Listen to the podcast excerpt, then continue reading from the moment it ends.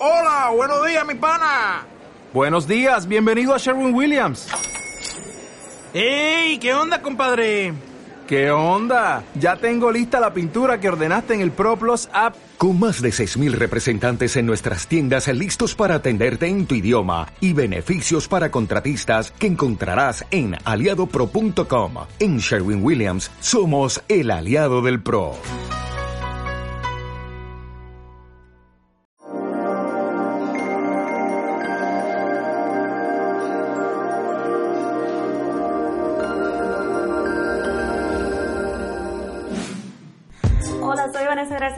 Aquí con mi amiga y una de nuestras conferencistas del Redoma 2018, Sally Tejada. ¿Cómo estás, Sally? muy feliz, muy contenta, de verdad, de por fin. Eh, yo siempre había visto Redoma y yo digo, wow, yo quiero ser tal vez algún día parte de ello. Y bueno, Dios siempre, yo digo que Dios siempre tiene un lugar para los sueños de cada uno, ¿verdad? Así que muy feliz y muy orgullosa de estar aquí, de verdad. Gracias, es un honor tenerte aquí. Para aquellos que quizás no te conocen, no conocen tu ministerio y lo que haces, cuéntanos un poquito de quién es Sally Tejada. Claro que sí, mira, Sally Tejada es una mujer que ha aprendido a levantarse aún en medio de su dolor, aún en medio del desierto.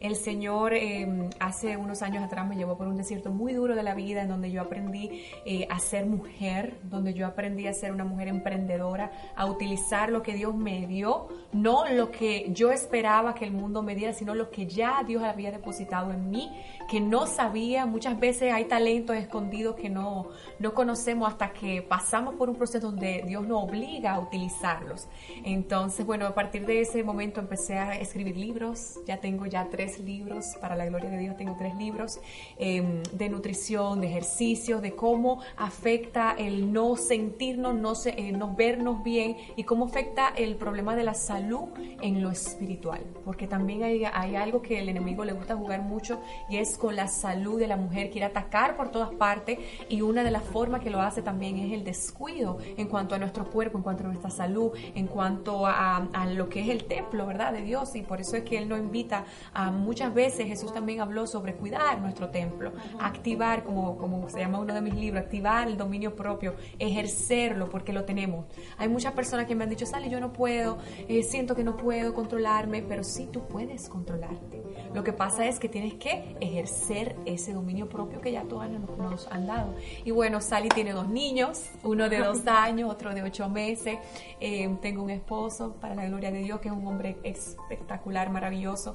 Y bueno, eh, como te dije, a partir de ese momento tan duro de mi vida, el Señor me ha, me ha regalado todo esto y que de verdad yo nunca pensé que iba a escribir nada. Yo decía yo, no, wow, esas personas que escriben libros, wow, qué maravillosos. Tiene que ser un trabajo muy grande, tienen que tener un talento muy grande. No, realmente creo que todos tenemos un talento escondido, muchos talentos escondidos muchas veces, no solo uno, sino muchos. Y digo que en los momentos más duros es que el Señor lo saca a flote. Así es, así es. Y esta conferencia se trata de gozo. Entonces vamos a hablar un poquito sobre cómo se puede obtener el gozo en los momentos difíciles. Tú hablabas de cómo tú te levantaste de esas situaciones difíciles. ¿Cómo fue que el Señor te dio esa fortaleza? Mira, em, por supuesto cuando eh, llegó un momento muy duro de mi vida, en donde yo pasé el desierto más fuerte que yo he pasado en mi vida completa.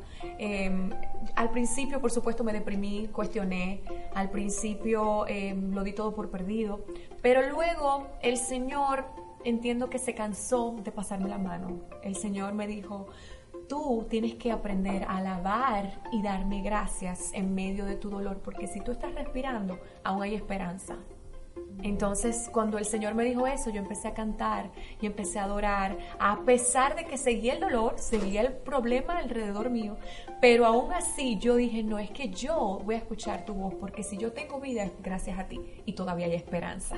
Entonces ahí en medio de ese dolor empecé a cantar y me di cuenta que cuando yo cantaba y adoraba, por alguna razón sobrenatural de Dios, mis fuerzas se renovaban.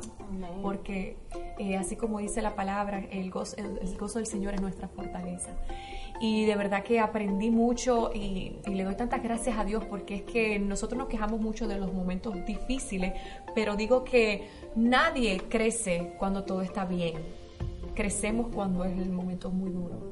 Entonces el Señor lo sabe y el Señor creo que a todos nos hace atravesar por momentos fuertes y difíciles porque Él quiere mostrarnos que no podemos depender de la felicidad tenemos que depender del gozo de nuestro Dios, de alabarlo, de saber que Él está ahí, a pesar de que todo a nuestro alrededor diga que Él no está. Hay veces que hace un silencio, pero Él sigue allí. Lo que pasa es que está probándonos a ver si nuestra felicidad depende de las circunstancias o de saber que Él es Dios y que Él está ahí. Así es, así es. Y por último, ¿qué consejo le daría a la mujer que en este momento está así como era la Sally de antes, verdad? Destruida, se siente infeliz, se siente agotada. ¿Cuál es el consejo, algo práctico que tú le dirías? Adora, adora Dice la palabra que el Señor habita en medio de la adoración de su pueblo. Y cuando nosotros nos sentimos más lejos es porque no estamos adorando lo suficiente, porque cuando adoramos al Señor, nuestras fuerzas se recuperan, nuestras fuerzas se rejuvenecen, nuestras alas podemos abrirlas nuevamente porque sentimos que el Señor está en ese lugar. Ese es mi mayor consejo, que adoren en medio de su dolor.